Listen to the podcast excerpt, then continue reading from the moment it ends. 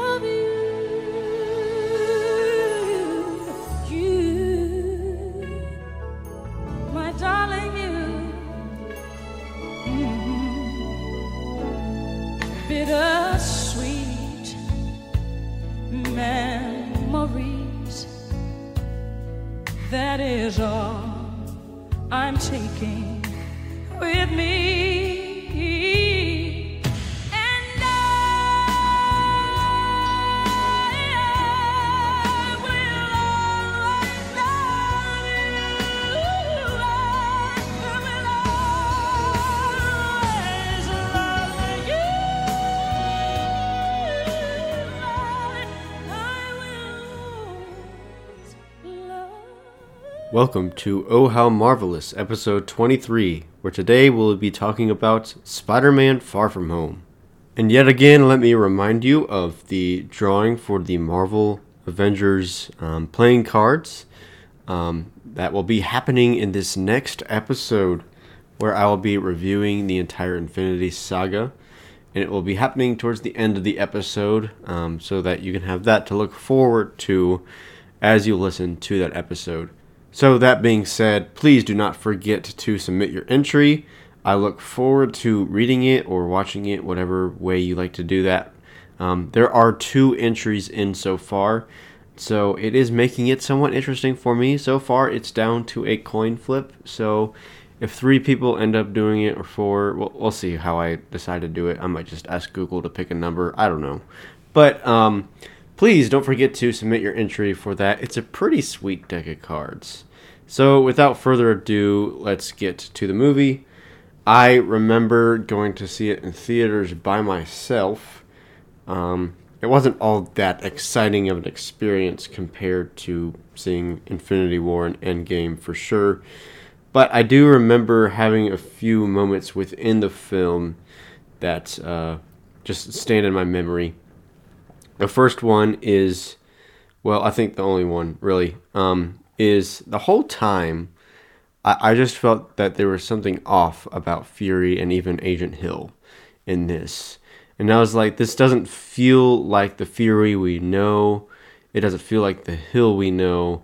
They seem more laid back and more trusting um, of others than they usually are. But um, I do, um, I, I think that they did it so close to the characters just enough for us to like question whether or not it could be them or yeah. But like the whole time i felt it was off. And then in the credit scene i was like yep okay that confirms my suspicions there. But i, I didn't see like the twist coming of them turning out to be talos and his wife the Skrulls um, i really did enjoy that though and seeing nick fury in the uh, his post credit scene too was kind of funny, um, but uh, it leaves a lot of questions too as to like when did Nick Fury and Agent Hill like stop being the ones that we see on screen, and when was it Talos and his wife? You know, it. Some would want to say after Shield fell in Winter Soldier. Um, some might say after Age of Ultron. I don't know. Um, it'd be interesting to hear your theories around that. Um, but I, I, personally like to think that it might have happened um, after the whole blip thing. Um, but I don't know. Um, yeah, so and I do remember being like super um not confused, but like enthralled by all the illusion scenes. Cuz I was like there's no way like even logically that they can't do this without actually being real. Especially the one scene where and I'll get into this later where he where Peter is being um, chased by Beck and Beck is pretending to be Fury um, and Beck is just putting Peter down this whole time, and like the illusions that Peter goes through in this, it's fantastic to see. Great um, visual effects there, and I really enjoyed it. I enjoyed this film overall. Very well done. So again, not much for my theater going experience, but I really did enjoy my time watching the film. Now, my gripes really just surround the, the character Mysterio for some reason, Jake Gyllenhaal just didn't do it for me. I don't know why. I, I think he just looks too good of a guy. Um, and sure, there's the deceptive and deception in that, but like it, he, I don't know what about it him it was, but like he he just didn't seem to be the right fit for the character for me. And in that same vein, I don't think Mysterio really did it well for me. I, I keep hearing all this high praise uh, for Jake Gyllenhaal playing the role and high praise for Mysterio as a character in general. I mean, I get it within the comics, he's great. Um, even though I haven't really read the comics, I'm sure they're correct and he's a good character in the comics. But I, he just doesn't. Mysterio doesn't do it for me here. He just seems like a knockoff of I don't know what, but like he just seems like a knockoff version of an unknown character, you know. Um, I I don't know why it is that way in my brain, but like Jake Gyllenhaal doesn't do me or doesn't do it for me with as Quentin Beck or Mysterio, and Mysterio just doesn't seem to be a good villain to me, honestly. Um, like any like person who's actually paying attention could actually take him down, really. Um, but I don't know. Uh, that's just my point of view. I think just generally Jake Gyllenhaal is under or overrated as um, an actor for this film for this role. Um, he's not a bad actor. He's a good actor, and I enjoy his acting. But like, he just didn't do it for me here. He's underrated here or overrated. I keep saying underrated. He's overrated as the role here, and so is Mysterio. I don't know why it is that way for me, but it just doesn't do it for me. Um, maybe if you're listening to this and you can tell me what makes him so great and why, sure, yeah, maybe you can convince me. But again, I just don't know why my brain is thinking this way. But yeah, Jake Gyllenhaal doesn't do it for me. Neither does Mysterio. Um, but yeah, that's about the only gripes I have though. Um, so let's get on to my likes here. Um, so my favorite characters. Uh, first honorary mention. I love Happy. I think this is the most range we see from Jon Favreau out of all the films in the MCU. This is um, the most range we see of his acting here. Um, he's he gets serious and he gets also kind of funny here, um, and, and, you guys also kind of see the romantic side of him, um, and I love it. Um, and him, I, actually, my favorite line in this entire movie comes from him, and I'll get to that later. But um, yeah, Happy is just very well developed in this film, I think. Um, and like especially you kind of see the more somber side of him come out since Tony's passing from Endgame. And so um, again, Happy is a great character here. So is MJ. I love her wit. Um, it just kind of ramps up from what it was in Homecoming and um, I love that she was able to figure out that Peter's Spider Man. Um, also, gotta love Ned. Um, I love that he's like American Bachelors in Paradise, and and then like on the plane ride over, he um, forms a relationship with Betty, um, and, and, I love Betty too. Um, they make a sort of interesting couple, but uh, Yeah, I, I love that Ned is still trying to be that guy in the chair and the best friend for Peter, and yet still um, be in his relationship. He's trying to balance out all these things together, and I love it. And I, I especially love when he gets tranked by Fury. I'll get there later too, but um, yeah, I love Ned and MJ. Super fantastic. But obviously, my favorite character in this film has to be Peter. Um, first of all, I've told you before, Spider Man, second to Captain America, is my favorite Marvel character. But also, he kind of displays more so of his intelligence throughout this film. Like, he realizes that if people see Spider Man in Europe, and especially his classmates, they're going to put two and two together really quickly. Um, and so he realizes that he can't really operate as Spider Man while they're in Europe. And so, um, and I love that he just wants to be on vacation. Like, the kid deserves it. Like, he, think about it. He was wanting to impress Stark, and then he impresses him, and then um, he fights alongside him in Infinity War. Then he gets snapped away, comes back, and sees all these people that he's known before grown up five years. Um, and then he fights in this battle against Thanos yet again, um, and watches his father figure die. And so he has to live through that again. And so he just wants a break from all the superhero stuff and all the horrible life stuff that happened to him, you know? He, he really needs this vacation. And I feel for the guy. And within this movie, we also get to see how he decides to resolve and redeem his own mistakes and that is a biblical theme we'll get into later. But I just love the way Peter is written in this, and I love the scene. Um, I'll get into that later, but uh, where he gets the suit in the airplane and such. And so, yeah, Peter's my favorite character in this film, obviously, obvious reasons that I've already said. Um, now, for my favorite scene, I have a small list here of honorable mentions.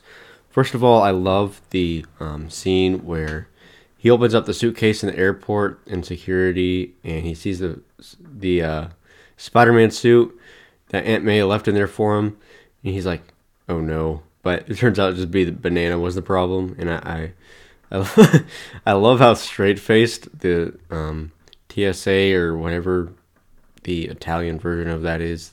Um, officer, her face was just like no, and I, I love the comedy of that moment. Um, I love the scene where Mr. Harrington loses his camera as he's trying to take a picture up by the water. And uh, I love uh, just the comedy in this movie, man. Um, I love um, when they're in this the hotel um, watching the news after the water fight. I love the just the interactions that they have there, um, and, Flash's comedy in that moment. Um, I'm not going to give the line because it's uh, not appropriate for the podcast, but um, I think it's hilarious um, what he says there, and just sort of the oxymoron or juxtaposition there. Um, but I, I, love that um, the name Mysterio came up because of a linguistic um, thing, but also you could kind of start to see the bits of competition between Brad and Peter there over MJ, and um, yeah, I love that.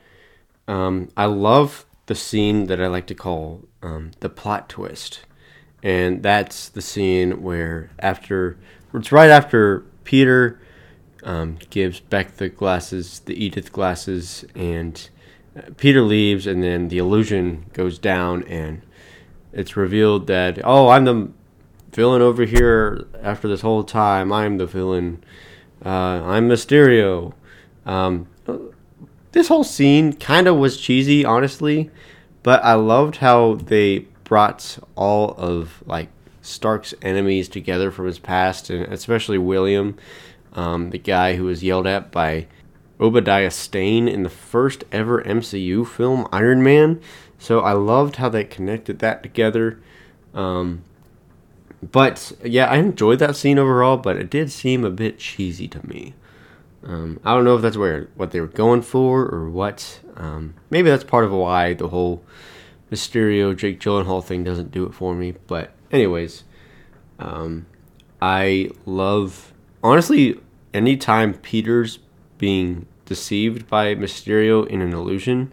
Uh, in any of those chases, like I love it. The visual effects are amazing, and it really helps show the fear that Peter's going through. Um, and I, I, love the pain. I don't love the pain. I hate it for him, but like uh, I love how it develops the pain in him just to have that character development and further plot the plot there. Um, I, I the jail scene. Um, I love how he's in the Netherlands and he's in jail, and they're kind of nice actually. And um, he's like, "You guys are kind of nice," um, and so uh, I love it when he's in the Netherlands. Uh, the tulip field is beautiful, by the way. Uh, yeah, the jail scene was just fun. I really enjoyed that. It was a nice, a nice little um, light-hearted moment um, after a really in-depth um, kind of very serious fight that happened. And the last honorable mention scene here is the hallway fight um, at the very end of the film in London. Um, again, it's another just moment where Mysterio gives an illusion to Peter just to try to fend him off or buy himself some time, whatever. And this is when his Peter Tingle starts to kick back in. And so um, I love that Peter's able to get through it. And he's even Oh man, I love the moment though where um, he's even able to instinctually stop Beck from shooting him in the head, um, and it even surprised Peter that he was able to do that. Um, and so that that moment definitely came as a surprise to me my first time watching it, and so I just really enjoyed that too. But my favorite scene, my favorite scene was when Peter is taking MJ out on this last date before they go back home, and he's about to basically ask her out. Um, about to actually give her the Black Dahlia necklace that he bought in Venice. Um, but uh, she interrupts him by saying, You're Spider Man. And um, so it starts the whole kerfluffle. But in that conversation, um, she shows him the projector, and Peter comes to, and I like to call this scene the horrible realization because that's the moment that Peter comes to the horrible realization of what he did. He realizes that it was Mysterio, that Quentin Beck was actually um, the one behind all these bad situations in the first place. And he also realized at the same moment, I just gave the Edith glasses, this multi billion dollar weapons stuff to the bad guy here. And so I love that Peter's like, okay, I am Spider Man. We have to go. I know you have a lot of questions. Um, I'll answer them later, but for now, we got to go and take this guy down. And so, um, yeah, I it's a great scene because um, I I love that it helps develop Peter um, in learning not to make rash decisions. I'll get to that later. But um, yeah, I, I, love this scene. It's certainly my favorite scene because um, it kind of also shows Tom Holland's acting range here too. Because like he's getting romantic here, and then he gets real serious real fast, and I um, absolutely adore. I love it, man. Come on. Now, for my favorite quote, I have a whole list to get to before I actually get to my favorite here. So here goes. The first one comes from Happy Hogan here, and where he's talking to Peter here after the whole, I guess, dinner thing, where Aunt May explains um, how the family was really confused when she got blipped back. Um, and so he says, It's a blip beard. And I love that he just kind of grew a beard from the blip, um, but he decided to keep it too, and I, I like it. And also within that same scene, he says, You do not ghost Nick Fury, um, which is called back to at the end of the movie, and I really enjoy that. And then later on, um, the um, school group um, gets to the hotel in Venice, and um, I think Flash is the one who says uh, uh, something along the lines of uh, "it's wet," and then I love Mr. Harrington's line. He says, "I think you mean charming," um, and I thought that was funny. Um, and then later on, um, when Fury hands Peter the Edith glasses, I love um, that Fury says, um, Stark said he wouldn't get that because it's not a Star Wars reference. And I like that. And it's kind of meta too, because like um, the fact that he said it's not a Star Wars reference, yet he himself, Samuel L. Jackson, was in Star Wars. How has Peter not noticed this yet? Um, I'm just curious here. Um, yeah. Uh, Samuel L. Jackson plays quite a, quite a pivotal character in Star Wars, and yet Peter's like, he, he's not like, hey, you look like this guy. Maybe it's the missing eye that just does the trick. I don't know. But, um, yeah. Uh, I love later on when um, when Peter first meets um, Quentin Beck as Quentin Beck, and Peter says Thor was a myth, and now I study him in my physics class.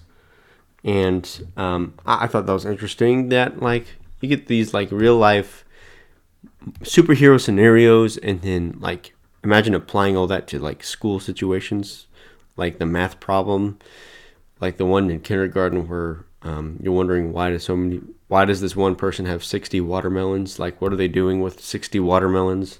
Um, and so I like the thought of that. Um, also later on, and I mentioned this earlier, when um, it's right after uh, Nick Fury um, comes to um, well, actually, Peter comes back after that conversation where he mentions Thor in his physics class, and he um, is talking to Ned, and Ned's like, "Seriously, dude, getting tranked in the neck by Nick Fury probably the coolest thing to ever happen to me." And I mean, who wouldn't want to get tranked in the neck by Nick Fury? That'd be kind of cool. Um, and so yeah, I love that. Um, I love when Beck says he's not bored; he's just thinking about how you kidnapped him. Um, and I love how Beck says how it is here. Um, and, and, then later on, um, Peter said, "Excuse me, oh, sorry, that's Italian." And I like how he speaks Italian then English as if either of those people are going to recognize either of those or know either of those languages, maybe. But um, I, I love that part. Very funny. And then Beck says later on, after talking to him about girl stuff, um, to Peter, um, he says, I give you about a 50 50 chance. You're pretty awkward, so. Uh, yeah, if that doesn't describe me to a T, then. Eh. Uh, we'll see. Um, but, anyways, um, and then later on, Peter is talking to MJ in the scene where um, he has that horrible realization. And he says, That's what it said on the news, and the news never lies.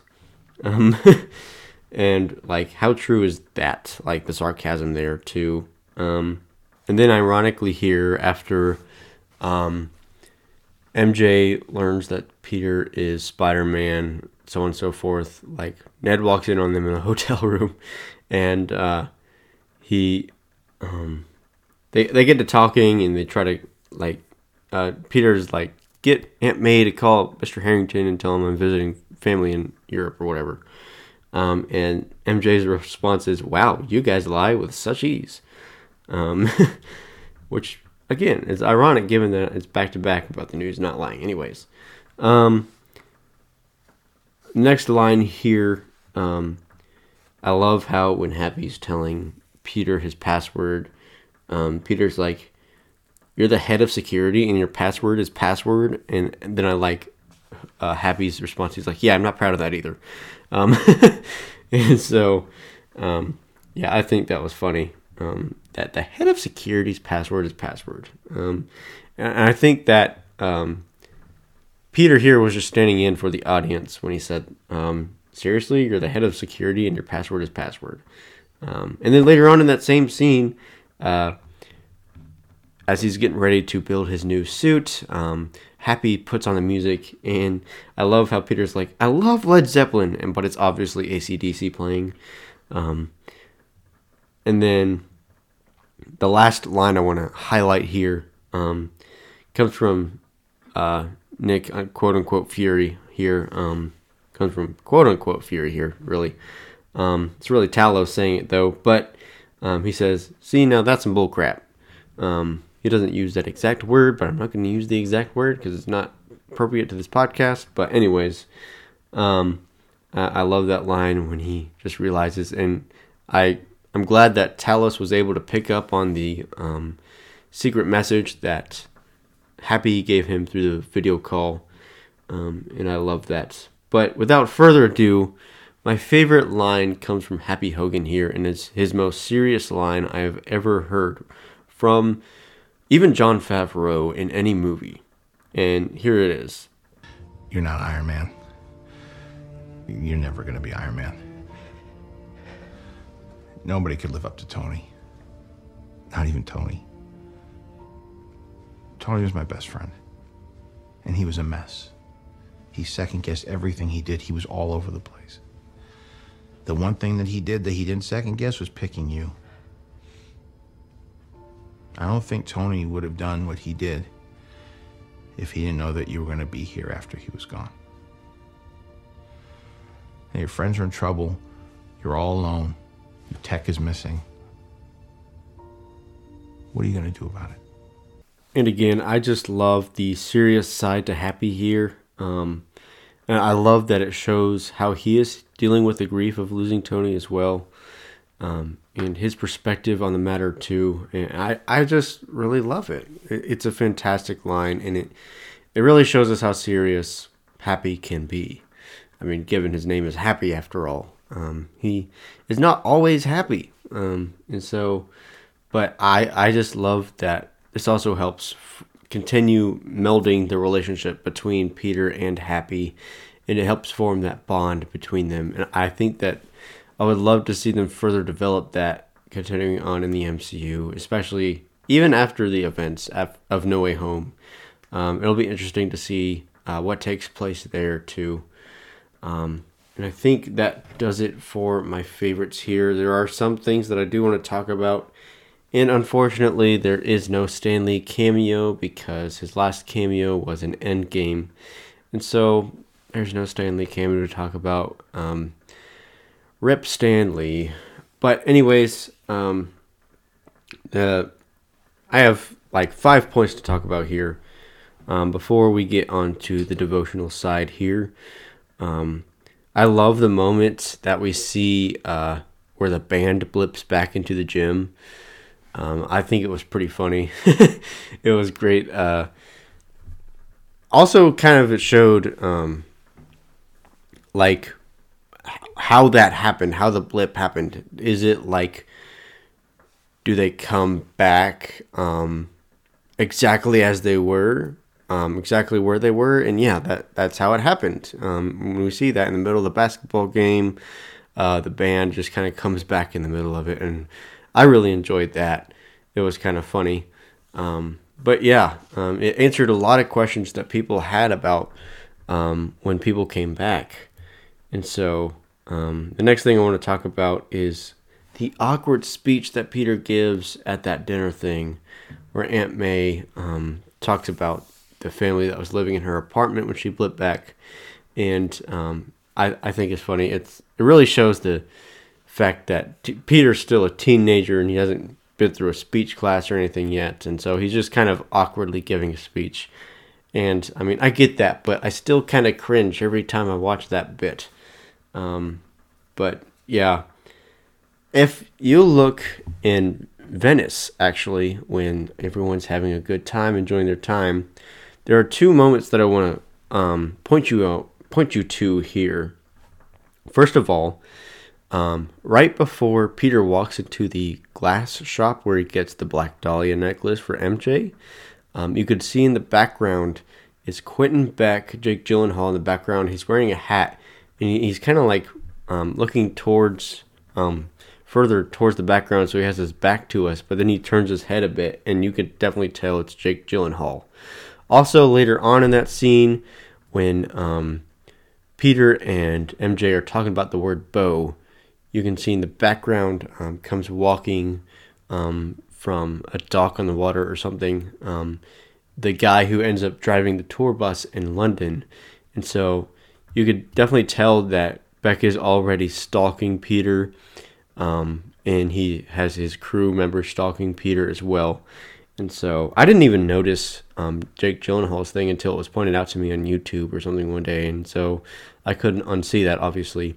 And then when I watched it again last night, I noticed the tour bus driver guy was there, and you could tell that like he he was there. I only noticed it because um, the way the shot was done was like it, they pan along with MJ and Peter's movement, but then it just kind of stops when it gets to the tour bus guy walking in the background, and it shows him there for like half a second.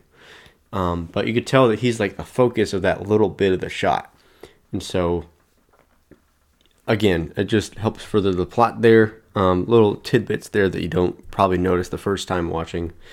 Um, but anyways, the next thing I like about this is that they tease the multiverse. And if you pay attention to that scene where Peck or Beck describes the multiverse to Peter, um, and Peter goes all nerdy on them, all, um, Beck says that they are currently in Earth 616 and he's from Earth 833. If you watch Doctor Strange in the Multiverse of Madness, when he sees the other other version of um, Christina Palmer. Um, she says that he is from Earth 616 and that they are currently in Earth 833. So it's the same ones, even though Beck here in this movie was um, actually kind of lying. He probably didn't even know about the multiverse being actually real. But, anyways, um, I love the tease of the multiverse here. The last thing I want to talk about before we get into the devotional is um, I am confused here. So when Peter is going to see Fury in Berlin to warn him about Beck, right? Uh, he is going in his night monkey suit, and as he jumps down, um, a woman right next to him where he lands um, says, "Oh, night monkey," and she runs away. And my question is, why is she so afraid of night monkey? I do not get it. Is it like a European thing where they don't like American other type things? I don't know. Can someone explain that to me who has figured that out, please? Uh, I would greatly appreciate that. That is confusing to me.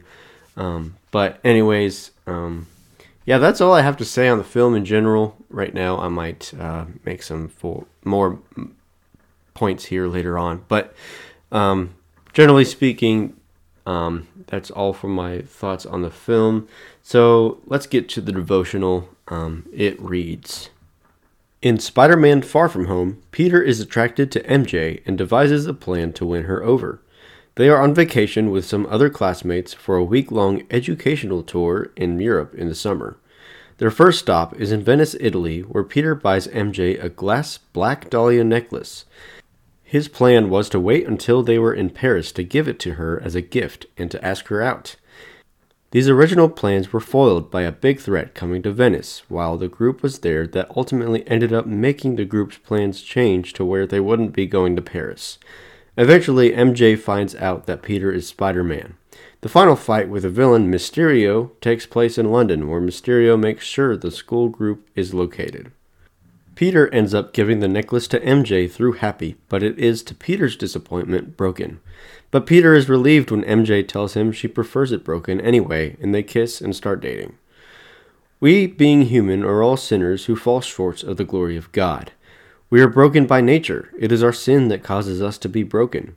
But God has the power to renew, shape, and mold us to be as if brand new. Paul tells us in 2 Corinthians 4 8 that we are struck down but not destroyed. ESV. The greatest powers of this world and the enemy cannot destroy us. Paul goes on to say that while our outer self is wasting away, our inner self is being renewed. ESV. It is not until we die and go to heaven that this work is made complete. In the meantime, God chooses to use us to build his kingdom while doing his work within us. We are broken just like MJ's Black Dahlia necklace. And the beautiful thing about that is that, like MJ loving the broken necklace, God loves us even though we're broken. Even though the necklace could be fixed, it would never be made whole again. But for us, God has the power to make us anew. And He loves us so much that He joyfully takes His time to do so. Do you recognize that you are a person made broken by your sin? How has God worked in you to make you anew? Are you grateful for how far He has brought you? Are you grateful to serve a God that loves you so much so as to take His time to work inside of you to make you whole? How can you show grace to others as they are going through a renewing process by God just like you? So, in this devotional, I keep repeating the phrase renewing, um, reshaping us. Uh, God is restoring us to um, being unbroken, really. And the process that I describe here is what's called sanctification.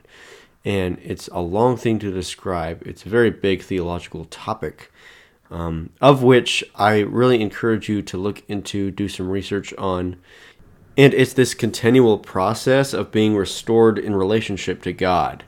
And so, um, again, do some research on it. Because um, there's a lot of theological camps within uh, this specific topic, really. Like, um, I know that the denomination that I come from believes that you can be completely sanctified here in this life. Now, I personally do not describe or subscribe to that. So, yeah, do your own research on sanctification and um, just see where you land there. Um, also, make sure that this research that you're looking into is biblical, that they use the Bible as the backbone for which um, to form their arguments and views on the topic of sanctification. Now, within the, within the same vein, I like to think of this Japanese art called kintsugi, right? Where they take um, these jars of clay, uh, they where they take clay and they shape it like pottery. It's just various pottery, right? And um, so they break that already formed pottery. Um, it's already complete. They break it, and then what they do is they um, kind of line it with gold on the edges of the broken pieces and put it back together.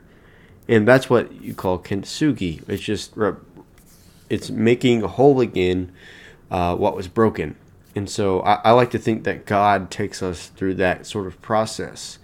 And um, the beautiful thing about this is that if you look at the pot that was made before it was broken, it it looks beautiful on its own, right? But like after the process of kintsugi, um, which you can also research for yourself, um, just look up a picture of kintsugi on Google, and like the stuff is just beautiful, really. Like so after kintsugi, I I think personally that the pot or whatever it is um, after it was prepared through the process of kintsugi um, and it's an art form, really, too, in Japan. Um, it just looks more beautiful than it was before. And, and so uh, sometimes God allows us to break down in order to restore us to be more beautiful, to be a better version of what we were before that um, broken process.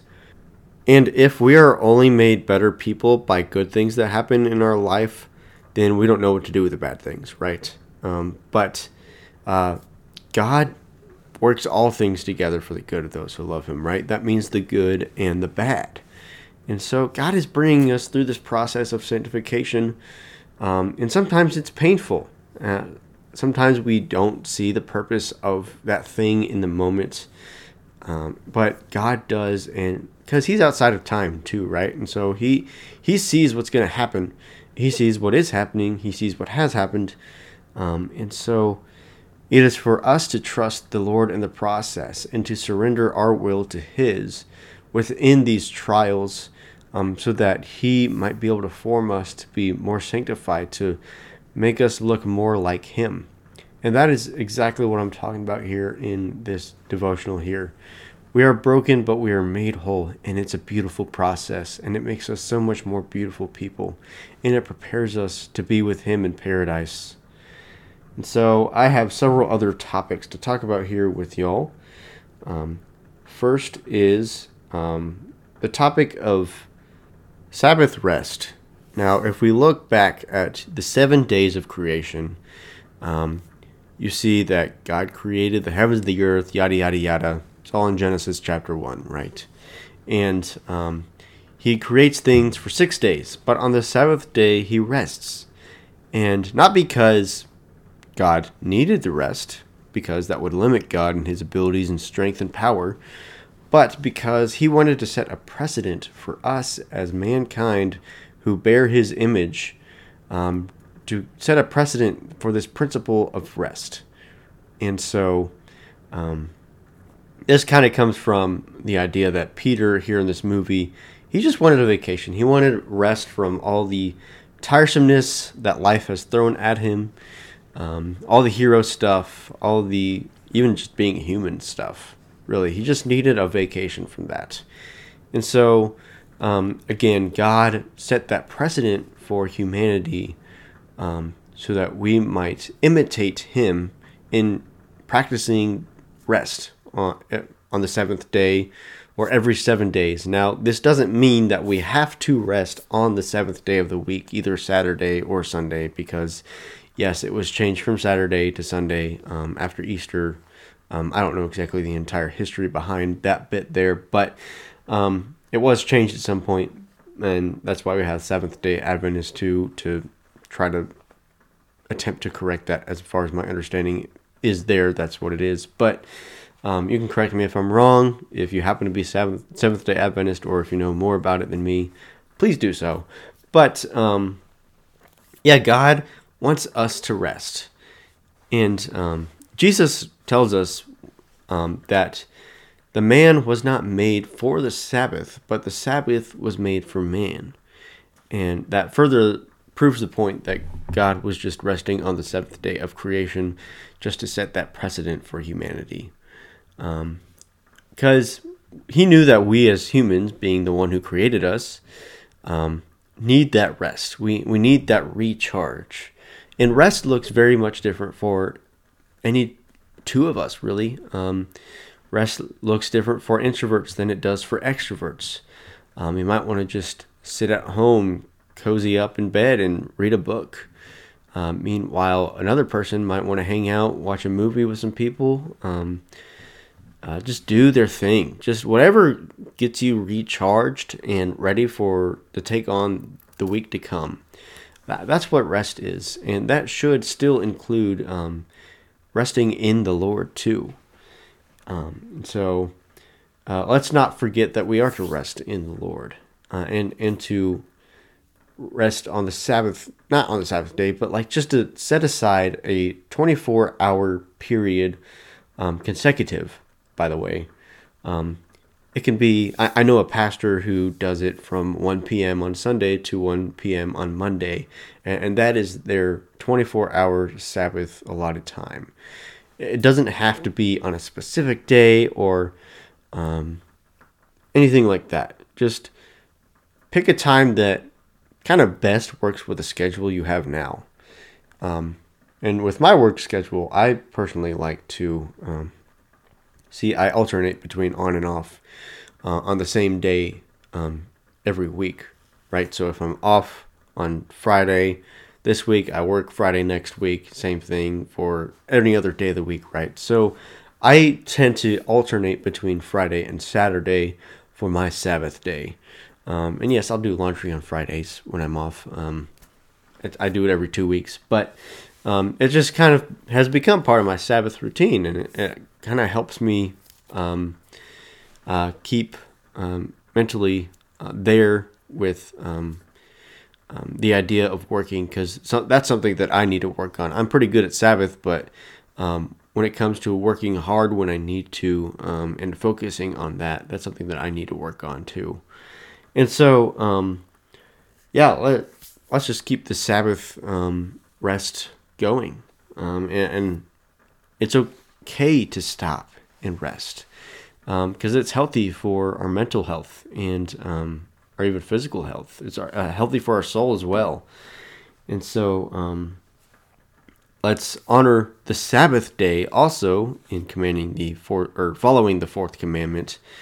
Um, honor the Sabbath day and honor the Sabbath rest that God has bestowed upon us and given us as a gift, really, too. Um, the next co- topic that I want to talk about here um, comes from the line where Fury says, Uneasy lies the head that wears the crown. And I want to talk about here is that um, Paul tells us that we are um, more than conquerors and that we are co heirs with Christ, meaning that when we receive salvation, uh, we become brothers and sisters with one another. We become a part of the family of God. Um, we become, become children of God, really. And, and that logically makes us co heirs with Christ in um, the throne of God. Now, we don't sit on the throne at all, and Christ never dies, actually. But the beautiful thing about that is is that we are adopted into God's family. We're we're not his um, slave. We're not his servant. We're not his inferior. Uh, he sees us as family, and, and I love that idea. And so, with that, with the line with uneasy lies the head that wears the crown. Um, also comes the idea that because we are Christians and because we are co heirs with Christ, um, it's not going to be easy. Um, the world will see us differently, um, and we'll see the world differently too. Um, Jesus never promised that life would be easy when we follow him. Uh, just look at the life of the disciples, especially after the death and resurrection and even the ascension of Jesus. Um, especially if you look at their deaths, right? Like Peter was crucified upside down in an X shape. Like if you look up the way the disciples died, it's really brutal. I think the only peaceful death um, by the disciples is John, who I think he just dies on the island of Patmos of old age or whatever. Um, after obviously he writes the book of Revelation, and so um, it, it's not going to be easy for us. Um, we're going to be persecuted, ridiculed. Um, now, ridicule is just a lesser version of persecution, but it is still being looked down upon or looked as the other by the world. Um, and we shouldn't hate those people. God says to love our enemies, pray for those who persecute us. And the way we are to love those people uh, comes from 1 Corinthians 13 and and that's what the context of 1 corinthians 13 is about. Um, we call it the love chapter. And it's about just loving the people that it's hard to love. Not necessarily loving our spouse that's easy um, or loving our best friend or friends or neighbors or the people that we don't necessarily have any specific feeling about. But it's about loving our enemies um, and our persecutors and I mean, we can learn a lot about loving anybody from that chapter. I mean, love perseveres, it does not boast, it does not envy. Like we can live that out in every relationship that we have.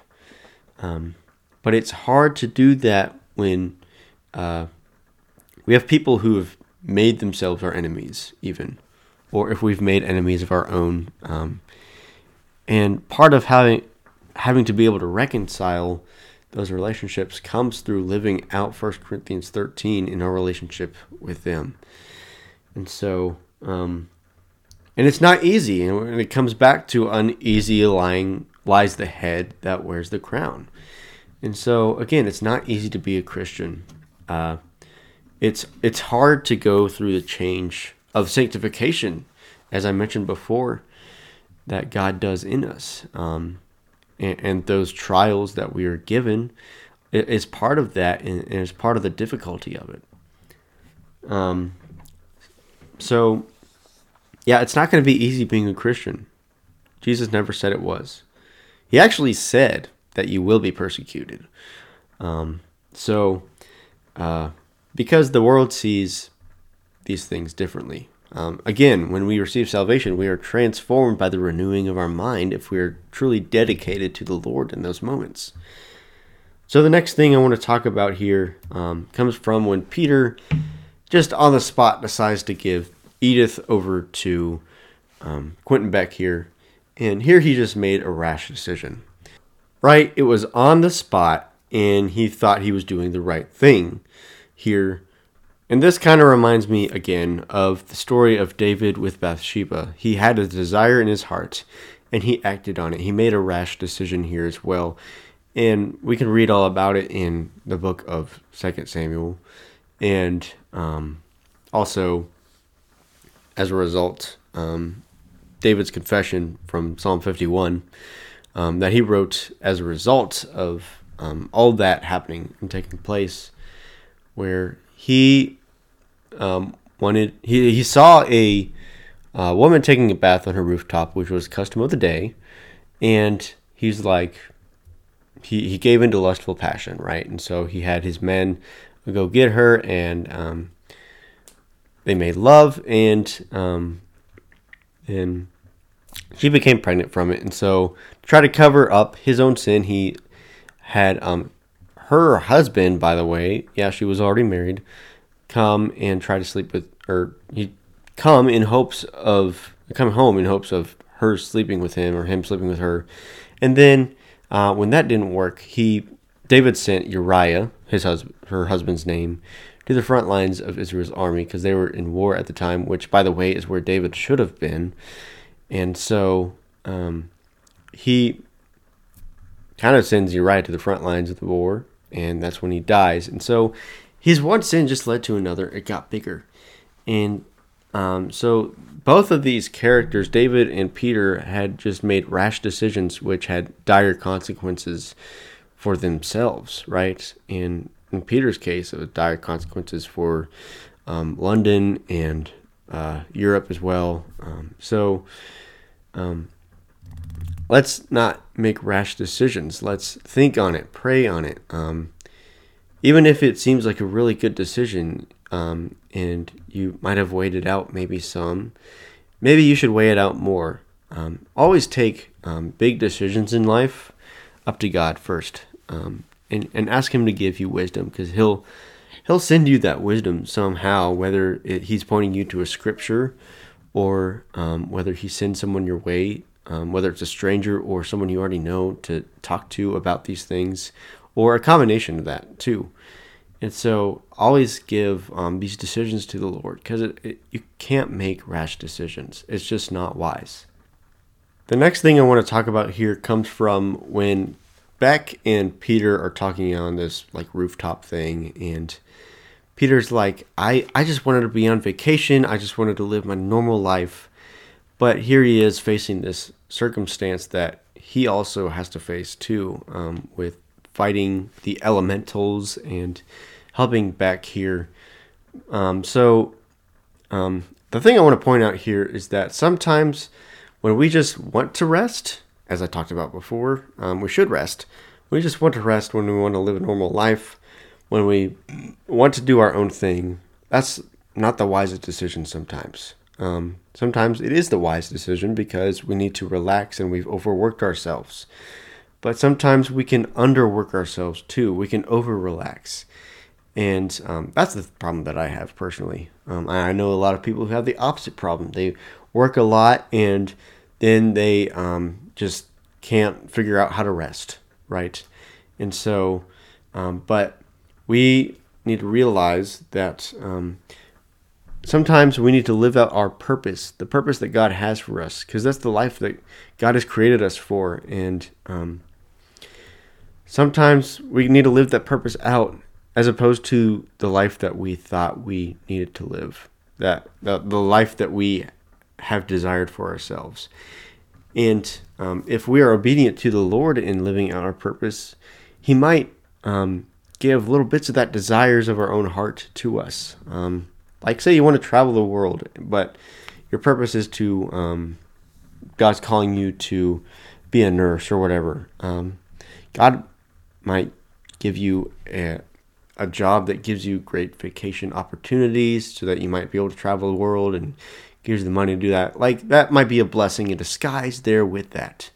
But like if we live the purpose that God has for our lives, then we're doing well. And if we don't do that, then we're not going to hear, Well done, my good and faithful servant, when we die and go to heaven. And we're not going to have a second chance at that. And so it's always best to live out the purpose that God has for us, despite our desires for our own lives in those moments. I like to liken um, also another point here. Um, I like to liken the story of Peter Parker here to the story of Simon Peter, the disciple of Jesus. Um, and uh, Peter kind of fails here when he gives Edith to um, Quentin Beck here. And also, Simon Peter failed Jesus when he denied him three times, and then the rooster crowed right. And, and then I, I, love the story here, though. After um, the resurrection, Jesus is having breakfast with Peter on a beach after they've gone fishing and they've eaten the fish. And Jesus says, Peter, do you love me? And Peter says, You know that I love you, Lord. And then Jesus asks, Peter, do you love me? He says, Lord, you know all things. You know I love you. And Jesus asks a last, a third and final time, Do you love me? And Peter says, Yes, Jesus, I love you. Um, now, the cool thing about this passage here is that we, as English speakers, only have one word for love, right? And that's love, right? But in the ancient Greek, which is what um, the New Testament was written in, uh, there are four words for love phileo, eros, storge, and agape. And I might have um, butchered the pronunciations there for a couple of them. But, anyways, when Jesus asked Peter the first time if he loves him. He uses the word agapeo, meaning, do you love me? Um, as in agape, meaning um, a love that we generally have for one another um, as human beings, as people. Um, but then Peter answers with, Yes, Lord, you know I love you, as in phileo, meaning a more admirable love. Um, he admires Jesus here, is what he's saying. And then when Jesus asks the second time, he uses this same agapeo, and then Peter answers with phileo, um, right? And but the third time that P- that Jesus asks him, "Do you love me?" He asks in phileo, um, "Do you phileo me?" And then Peter says, "You know I phileo you." And not only is um, in asking Jesus or Peter three times, "Do you love me?" is he giving him redemption and being able to take back each of those three times that he has denied him um, while Jesus was being mocked and crucified. But he also um, is showing him. He also says um, after each question, he says, "Do you love me?" He says, "Yeah, I know you love me, or I love you." And then Jesus says, "Tend my sheep." After each time, and so he's not only giving him redemption here, but he's also um, giving him purpose. He's giving Peter a purpose here. He says, Tend my sheep. And when you look at this in the Greek, it really means to um, commit to the spiritual warfare of those that will follow me, those that you will lead to me, um, being that Peter will lead to Jesus. And so uh, fighting for the spiritual warfare of them, fighting for their souls. That is the purpose that Jesus is giving Peter in this moment. And so I love this moment because it's so beautiful. God is giving um, Peter first redemption, and he's saying, Here, because you are redeemed, here's your purpose. And, and I love that. And it's not until we come to redemption that, that we come to Jesus Christ before the Father, we take our sins to him, that we surrender them to him, that we apologize, that that we seek that redemption, that forgiveness from God, for it is him and him alone that we have sinned against. That he gives us our purpose, that he reveals us to us our purpose. It's not immediately, it may not be immediately. Um, but over time that will be revealed um, as you welcome it, as God knows that you will welcome it. Because sometimes when we are given our purpose, it's hard to take in, it's hard to re- see why God would call us to that. Um, I know in my own personal life, when I was in middle school, I felt called to youth ministry, right? And then I really struggled with that for a while. I struggled with that for several years because I felt that God had gifted me with music. And like, I get that you could lead worship as a youth pastor and such, but like, my little middle school brain couldn't comprehend that. And so, like, I struggled with that calling for a while, and over time, I just finally came to accept it. And so, I studied youth ministry in college, and then I, um, I, I was just kind of volunteering with my youth group at the time. And I remember sitting there one Wednesday night. I was running the slides, and I just remember I was like, God, I feel like I'm just going through the motions. I, I just had this serious talk moment with God. I, I feel like I'm going through the motions here. Um, if you really want me to be youth pastor, which I am dedicated to, if you really want me to, give me a passion for these kids or show me what you really want me to do. And the word chaplaincy popped into my head. And so I was like, okay, God, there are several kinds of chaplaincies here. Do you care to specify? And the word Marines popped into my head. And so I did some research after that. And uh, turns out that in order to work with Marines as a chaplain, you would have to be a Navy chaplain. And Navy chaplains work with the Marines, obviously the Navy, and also the Coast Guard. And so um, that is my goal in life right now. That is my career goal is to be a Navy chaplain. There's several steps that I have to go through to get there. Um, but that is the process that God is taking me through right now is to become a Navy chaplain and um, and I trust God to guide me through that and in that and when I get there that I, I trust God to give me wisdom to navigate that life um, things to do what's to say um, what to say in my sermons, uh, worship music to sing too, because that that gives me a whole range of things um, to do within that um, profession. And so, yeah, just God can redeem you. God can take your brokenness and restore it. He gives you a purpose. And, and don't forget that purpose either. Because God loves you and He wants the best for you and he wants to be able to use you to bring others to him. Um, yeah, that's a beautiful thing. And so the last thing I want to talk about here um, has to do with um, how convincing the illusion tech was for Mysterio to do. Um, it was very convincing to the public. It was very convincing to Peter, MJ, Ned, Betty, all that, um, and um, and even William, um, his assistant, Beck's assistant guy, the tech dude, was like, I don't know how you're going to spin this off when he turns off the illusion. And so, one thing I want to talk about here is that evil can be so deceiving. 1 Peter 5 8 through 9 says, Be sober minded, be watchful. Your adversary, the devil, prowls around like a roaring lion seeking someone to devour. Resist him, firm in your faith, knowing that the same kinds of suffering are being experienced by your brotherhood throughout the world. The devil can be so cunning, he might try to give you the desires of your heart. Um, like he did with, uh, like he tried to do at least with Jesus um, when he tempted him three times in the wilderness. You can find that in the beginning of book of Mark, I think. Um, well, it's brief there. I think I've read the story here in this podcast before, but um, you can look that up. But uh, Satan's going to try to tempt you uh, with this, um, and so is the world. And uh, Satan doesn't always go after you, and whenever you're tempted, it's not always Satan, and it's never, ever God when you're tempted. Um, now, God might allow for you to be tempted, of course. Um, he knows that it's happening, and it'll shape you.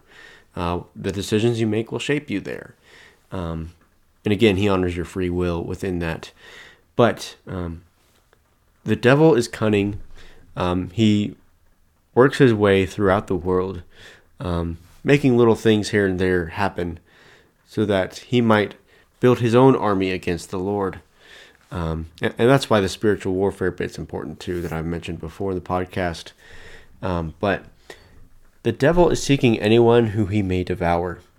Um, and it, it, it's a, I imagine this like a hunt, right? And when you're out hunting something, you set up a trap, you set up some bait, right? And so obviously when that thing that you're hunting um, falls for the bait, they fall into the trap. And that is exactly what Satan is doing with that. He he lures us into the trap. He, he knows that if we see a trap by ourselves, it's we're not going to go for it. But he makes it enticing. He makes that trap trap enticing, and then he has us like that. And so that is why it's important, as Peter tells us in First Peter, to be sober minded, to always be on guard. Um, and, and that's why the sober mindedness is also important. Um, and so always be on guard for the devil's schemes. Um, one thing to do here in these kind of situations is uh, you can pray to the Lord, give you wisdom. Be constantly in prayer for wisdom, honestly. Um, and then the Lord will tell, show you what to do in these situations. And uh, whether it's through an inner prompting of your heart, um, whether you hear God saying something to you in your head, or whether it's wisdom coming from someone outside of yourself, whether a friend or stranger or whatever. And so, um, always be sober minded and look out for the schemes of the devil, for he is always active and always trying to build his own army against the Lord. So, I think that does it all for Spider Man Far From Home. Now, if you still want to enter for your chance to win the Avengers playing cards, you can still do so. You can um, send that to our social media stuff. Um, just send a um, written message or a video to um, either the Facebook, Instagram, Twitter, or TikTok. I, I, don't know if you can do that on TikTok or not, but um, yeah, um, you can find us and message there your entry there. We only have two entries so far, as I've said earlier. Facebook is just look for MCU Devos, just look for the same logo you see on your podcast platform. Um, same for the other social medias. On Instagram at MCU Devos, at Twitter at MCU Devos Podcast, and on TikTok at Oh How Marvelous Podcast. I would love to see y'all there. Um, interact with y'all. Um, we also have a Discord. I forgot to mention for a while, but feel free to um, contact uh, or yeah, contact me at uh, through my email or ask through any of those social medias. Message me there. Um, you can email me at mcudevos at gmail.com to get in the Discord, and I'll be able to, I'll be sure to send you the invite link there. You could also send your entry into that email as well if that's more comfortable for you.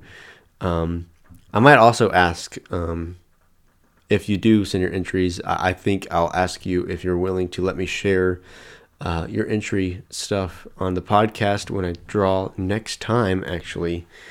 Um, that being said, yes, next time is the episode that I will be doing the drawing. Um, at this point, it's a coin flip because there's two entries so far. You could also find us on YouTube at Oh How Marvelous. Uh, just search for Oh How Marvelous. Uh, find the podcast logo here uh, that you see here on there, and you can find it there. There's also some extra content, especially from the TikTok on there, um, and then extra content on the TikTok as well. So, yeah, that being said, next time we'll be actually, I will be reviewing the entire Infinity Saga. I will be ranking and rating the movies and the Stan Lee cameos. So I look forward to that. I do not plan on doing any biblical talk, but I might in the middle of recording. If something comes to mind, I will certainly be obedient to the Spirit in that. But I do not plan on going into biblical conversation during this next episode uh, where I review and and rank rate um, the Infinity Saga along with the Stan Lee cameos, and then I will do the drawing for the cards at the end. Um, again, I might just do a coin flip since since there's only two entries right now, um, and so yeah, I'm excited. You do not want to miss this next episode where I finally get to review the Infinity Saga. I can't believe we're here already. Plus, this Infinity Saga review episode will come out January 30th. That will be Monday. And that will also be the one year anniversary of this podcast. And I can't believe it's been a whole year. So, yes, uh, the reason I've been um, duking out episode after episode is to be able to give you the Infinity Saga review episode as an anniversary celebration episode as well. And so that does it for Spider Man Far From Home. I'll see you next time when I review the entire Infinity Saga on Oh How Marvelous.